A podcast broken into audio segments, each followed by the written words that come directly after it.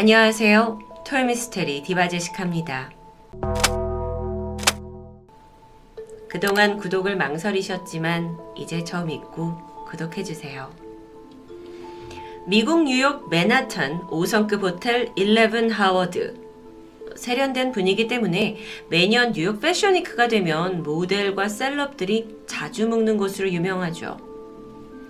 지난 2017년 2월 18일 호텔 리셉션에 직원 네프 앞에 매력적인 갈색머리 20대 여성이 등장합니다. 여기서 최고의 식당 어디예요? 음, 그녀는 유럽식 억양을 하고 있었는데 네프는 고급 호텔 직원답게 몇몇 좋은 곳을 소개해주게 되죠. 아니, 그러자 이 20대 젊은 여성이 거침없이 지갑에서 100달러짜리를 꺼내 팁으로 건넸는데요. 100달러면 12만원. 이게 식당을 추천해주고 받기에는 다소 과한 팁입니다. 워낙 뉴욕에는 엄청난 부자가 많기 때문에 네프는 감사히 받았고 마지막으로 고객의 이름을 묻습니다. 안나 델비. 그녀는 이 호텔에 무려 한 달간 머물고 있는 VIP 손님이었습니다. 이런 고급 호텔에 장기 투숙을 하려면 숙박비만 한 달에 천만 원은 훌쩍 넘을 것 같은데요. 이후로도 안나는 종종 네프를 찾아와서 뭐 인근의 다른 맛집이나 갤러리가 있는지 추천을 받았고요. 그때마다 100달러씩 주는 것도 잊지 않았죠. 둘은 조금씩 친해졌고 그렇게 네프가 안나에 대해 알게 된 건 나이는 25살, 독일에서 왔고 아버지는 태양광 사업을 운영하는 재력가라는 겁니다. 안나 또한 뉴욕에서 사업을 준비하고 있었는데 뉴욕 최대의 번화가인 파크 에비뉴에 복합 예술 공간을 설립하는 프로젝트였습니다. 참고로 파크 에비뉴는 전 세계 초고가 주택 명단에서 4위를 할 정도로 땅값이 어마어마한 곳이에요. 이곳에 있는 아파트 평균 가격이 100억 원을 웃돈다고 하는데요. 안나 델비, 엄청난 재력을 가진 20대 상속녀. 뭐 뉴욕 사교계에서는 이미 정평이 났습니다. 유명 인사들이 모이는 파티에 빠지지 않고 나타났고 동시에 값비싼 옷과 명품 가방을 걸치고는 이목을 사로잡았죠. 한편 이렇게 부자인데도 불구하고 친구랑 네일샵에 가든 마사지샵에 가든 친구한테 1달러도 쓰지 않게 하는 의리파로도 유명해졌습니다. 음, 좀 성격이 까탈스럽고 종종 사람들을 깔보는 것 같다라는 평이 있긴 했지만 대부분의 사람들은 그녀에게 이상속녀에게 우호적이었습니다. 뉴욕의 CEO, 뭐 패션계 종사자, 예술가, 운동선수, 연예인들까지 각종 사람들이 막 안나와 친해지고 싶어 했고요. 2017년 안나 델비는 뉴욕 사교계 최고의 인플루언서로 등극하게 됩니다. 물론 그녀가 항상 파티만 하는 건 아니었어요. 파크 에비뉴 초대형 갤러리 프로젝트 자기 사업에 몰두를 했고 뉴욕 최고의 부동산 전문가, 펀드 매니저, 건축가 등을 만나면서 분주한 business woman의 모습을 보여줬죠. 어, 정말 뭐 쉽게 찾아보기 힘든 똑똑한 young and rich life 말 그대로입니다. 다만 그녀는 미국인이 아니었기 때문에 비자 문제로 독일과 미국을 여러 번 오가야 했는데 그때마다 private 제트기를 타고 이동을 했고요. 이런 모습은 SNS를 통해서 고스란히 전달됐죠. 그런데 안나에게 한 가지 독특한 점이 있었습니다. 항상 현금만 사용한다는 거죠. 신용카드를 사용한 적이 있긴 한데 이건 오직 호텔에서 체크인 할 때 뿐이었어요. 고급 식당이든 뭐 백화점이든 안나는 항상 수백 달러씩 지폐를 내밀었습니다. 동시에 호텔에서도 막 100달러씩 팁을 챙겨주기로도 유명하죠. 그래서 직원들 사이에서는 서로 안나를 응대하겠다고 다툼이 있었을 정도죠. 또 한 번은 트레이너를 고용한 적이 있는데요. 개인 PT를 받으려고요. 500만원 정도 되는 강습료를 일시불 현금으로 지급했죠. 사람들은 이런 안나의 모습을 보고 정말 저 세상 재력에 모두 감탄했습니다. 그러던 어느 날 그녀가 친구 마이클과 함께 이태리에 방문하게 됩니다. 해외 여행인데 안나가 이때 친구한테 부탁을 하길 나는 카드를 안 쓰니까 대신 네 카드로 비행기와 호텔 좀 예약을 해달라. 내가 나중에 현금으로 주겠다. 그래서 마이클이 결제한 금액은 약 500만 원. 근데 여행이 끝난 후에도 안나가 돈을 갚아야 한다는 사실을 까먹은 것 같았습니다. 마이클은 좀 찝찝하긴 했지만 뭐 안나의 재력이 워낙 저세상이라서 이 정도 500만 원은 푼돈이겠구나 싶어서 재촉은 하지 않았죠. 그 일로 인해 재벌 상속녀 뉴욕 최고의 사격의 인플루언서 안나와의 우정을 잃을 순 없으니까요. 그런데 사실 이 안나의 정확한 신상은 베일에 쌓여 있었습니다. 좀 더 정확히 말하자면 그녀의 출신 지역과 가족 히스토리에 대해서 다들 말이 달라요. 누구는 뭐 아버지가 러시아 석유 부자라더라. 다른 사람은 외교관이라더라. 그래서 그렇게 여러 가지 말을 한다더라. 독일 명문 집안에서 사업을 한다더라. 근데 이게 다 주변인들의 입에서 나온 말일 뿐 정확히 그녀의 집안에 대해서는 알 수가 없었습니다. 근데 그게 또 문제가 되진 않아요. 어떤 출신이던 간에 이미 씀씀이가 일반인의 범주 이상이었기 때문에 도통 평범하지가 않았던 겁니다. 안나는 그걸로도 충분히 자기 자신을 어필할 수 있었고 덤으로 우정과 신뢰도 살 수 있었죠. 그러던 2017년 5월 승승장구하던 삶을 즐기던 안나에게 첫 걸림돌이 호텔에서 시작됩니다. 참고로 호텔의 결제 시스템은 미리 이제 신용카드를 등록하면 숙박객이 룸서비스나 뭐 여러 식당이나 부대 시설을 이용했을 때 그 카드로 자동 결제를 하게 돼 있었습니다. 어느 날 그 한 달 동안 묵고 있던 하워드 호텔이 확인을 해보니까 안나가 줬던 신용카드가 사용 불가 상태인 겁니다. 그 당시에 안나는 뭐 워렌 버핏이 주최하는 주주총회에 간다면서 private 제트기를 타고 다른 곳에 가 있었죠. 보니까 호텔은 지금까지 숙박료, 식사 비용, 모든 이용료가 아무것도 결제가 되지 않은 걸 확인했어요. 근데 일단은 안나가 다시 뉴욕에 돌아올 때까지 잠시 이 결제를 보류하기로 합니다. 뭐 어차피 안나한테 다른 카드 받아서 결제하면 되는 간단한 문제였으니까요. 이렇게 하워드 호텔의 대처만 봤을 때도 안나가 이미 얼마나 많은 사람들한테 신임을 얻고 있었는지 단번에 볼 수 있겠죠. 뉴욕에 돌아온 안나. 그런데 호텔의 연락은 차단했고요. 곧장 친한 친구 레이첼과 함께 모로코로 휴가를 떠나버립니다. 두 사람은 모로코의 최고급 리조트에 머물면서 환상적인 럭셔리 휴가를 만끽했는데요. 이때 항공료, 숙박료 같은 모든 여행 비용은 어, 내가 낼게. 안나가 내겠다면서 어, 제안을 했고 뭐, 레이첼은 그냥 신나서 따라간 거죠. 하지만 예상하셨죠. 모로코에 갔는데 안나의 신용카드는 먹통이었습니다. 결국 리조트 직원들이 방에 찾아와서 결제를 해 주셔야 된다 하니까 안 나가 아, 좀 뭔가 문제가 생긴 것 같은데 이러면 여행 분위기가 깨지니까 우선 네 카드로 결제를 하고 내가 나중에 돈을 너한테 주겠다라고 말했는데요. 어, 상황이 워낙 어, 급박했습니다. 그래서 레이첼은 굉장히 이게 부담스러운 돈인데도 불구하고 카드를 내주었고요. 이때 지불한 금액은 6만 2천 달러, 하나로 7천만 원이나 되는 거액이었습니다. 레이첼 정말 후덜덜 했을 것 같은데요. 2017년 6월 다시 뉴욕에 돌아온 안나는 이제 현실적인 문제에 당면합니다.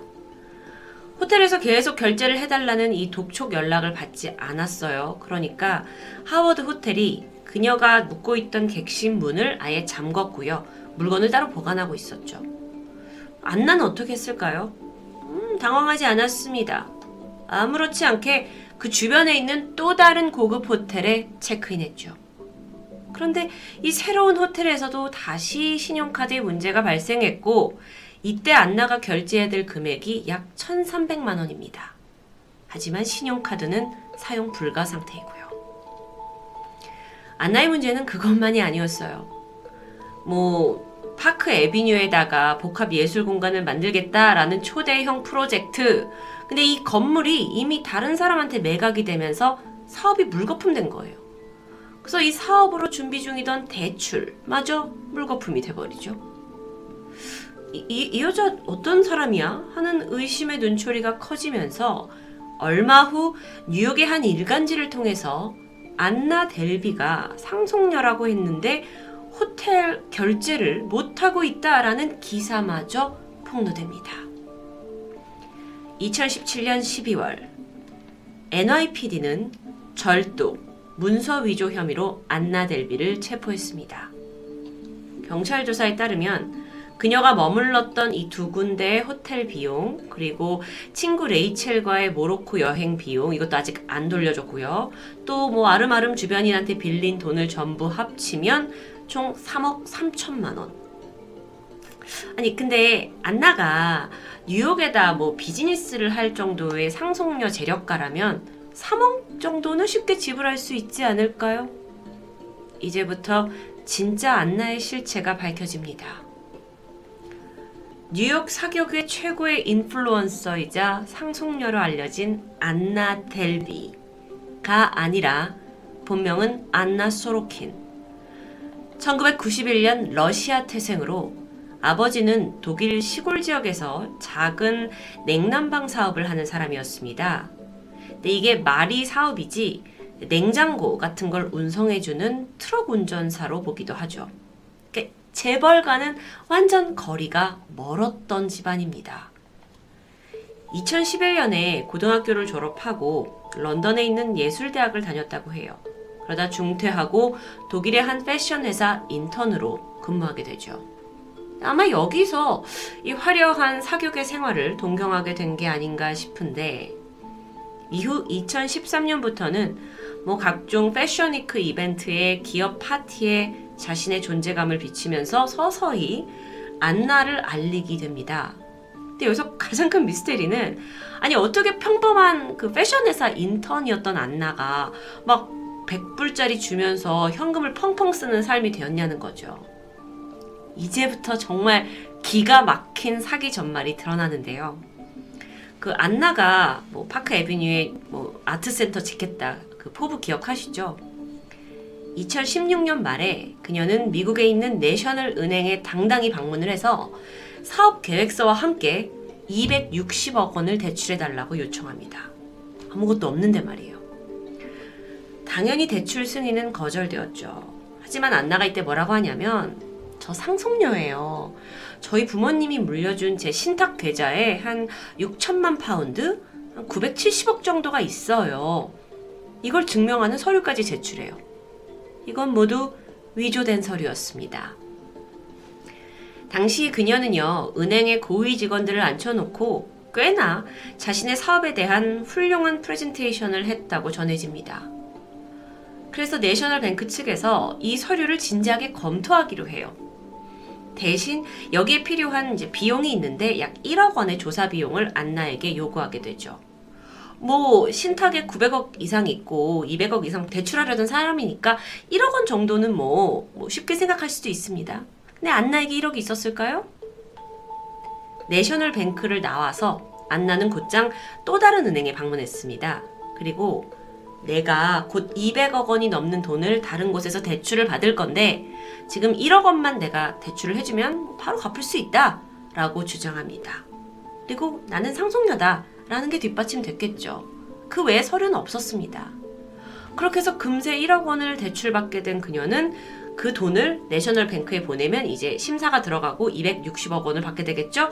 그걸 하는 대신 그 돈으로 뉴욕에서 흥청망청 사용하면서 인플루언서 상속녀로 둔갑하게 된 거였죠.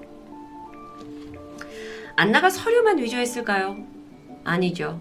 급하니까 수표를 위조하기 시작합니다. 미국의 수표는 이렇게 자기가 사인만 해가지고 돈이 되는 형태인데 그런 방식으로 8천만 원을 손해였죠. 이 돈 또한 재력가 이미지를 만드는데 다 써버렸고요. 나중에는요, 워낙 얘가 돈이 많다라는 소문이 많이 났기 때문에 주변에서 뭐 은근슬쩍 몇백 빌리는 건 어렵지 않게 됩니다. 2019년 안나는 맨해튼 법원에 서게 됐고 또 한 번 주목을 받아요. 자신의 혐의를 사기 혐의를 완강히 부인하는 겁니다. 그러면서 나는 원대한 꿈을 가진 사업가라고 계속 포장하게 되죠. 약간 멘탈에 문제가 있는 것 같은데요. 결론적으로는 절도, 사기, 문서 위조 총 8가지 혐의의 유죄를 선고받았고요. 최소 4년에서 최장 12년에 달하는 징역형을 받고 또 2억 원을 배상하라는 판결이 내려집니다. 재밌는 게 있는데 이 재판이 있었을 당시 안나의 태도는 또 한 번 이슈가 됐어요. 그 이제 재판에 가면 기자들이 사진을 찍고 자기가 이슈가 될 건데 그럼 이미지가 중요하다. 전문 스타일리스트를 고용했어요. 그래서 재판에 갈 때 입고 갈 옷을 골라줬죠. 심지어 이 옷이 마음에 들지 않으면 재판을 아예 연기하는 만행을 저지르기도 했습니다. 정작 자기가 저지른 그 사기죄에 대해서는 전혀 죄책감을 보이지 않았죠. 뉴욕의 가짜 상속녀 안나 델비. 그녀가 가져온 그 파장은 뉴욕 사교계에 사실 엄청난 충격이었다고 합니다. 왜냐면 나름 유명한 사람들조차 그녀에게 속아 넘어갔으니까요. 그리고 넷플릭스에서는 이 이야기를 배경으로 드라마 시리즈를 만들었습니다. 애나 만들기인데요. 저도 지난주에 밤을 꼬박 새서 이 시리즈를 다 끝냈는데 이 드라마 속에서 정말 너무도 뻔뻔하게 이 앞에 있는 사람을 속이는 안나의 레벨이 일반인을 완전 뛰어넘어요. 그래서 오히려 그걸 보는 내내 제 마음이 더 졸여지더라고요. 아, 현재 이 히데흐 가짜 상속녀 안나에 대한 최신 뉴스가 있어서 가져왔습니다. 유죄를 선고받았고 감옥에 있을 줄 알았지만 2021년 2월 그녀는 가석방됐습니다. 출소가 된 직후에 다시 고급 호텔에 체크인했다고 알려져 있고요. 카메라맨을 붙여서 자신의 일상을 영상에 담고 있죠. 돈이 도대체 어디서 났나 싶지만 사실 그간 각종 언론사가 그녀를 막 인터뷰하려고 안달이 난 상황이었기 때문에 거기서 괜찮은 협상을 받아낸 게 아닌가 싶습니다. 근데 또 반전이에요. 지금은 다시 감옥에 들어가 있어요. 이번엔 불법 체류 문제로 인해서 이민자 감옥에 구금되어 있고요. 얼마 후 자신의 고국으로 추방될 것으로 보입니다. 실상은 너무도 평범한 인생인데 돈 많은 여자의 이미지를 입히자마자 셀럽이 돼버린 그녀. 허황된 꿈을 쫓은 안나의 범죄 스토리는 어쩌면 돈이 많아 보이는, 나보다 훨씬 더 잘 사는 사람처럼 보이는 인플루언서를 무작정 선망하는 우리의 약점을 적나라하게 보여주고 있진 않은가요? 토요미스테리 디바제시카였습니다.